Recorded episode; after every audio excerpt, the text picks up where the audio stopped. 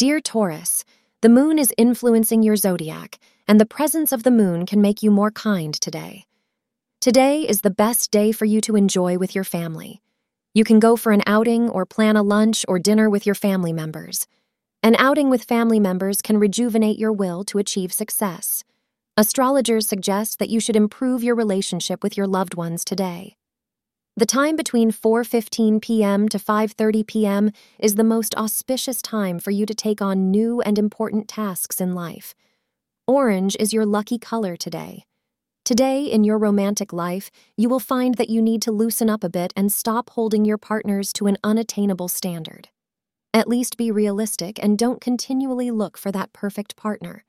Allow your partner to make some mistakes, as you have made some yourself as well.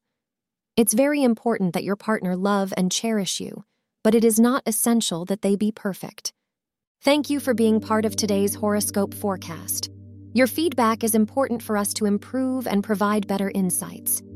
If you found our show helpful, please consider rating it.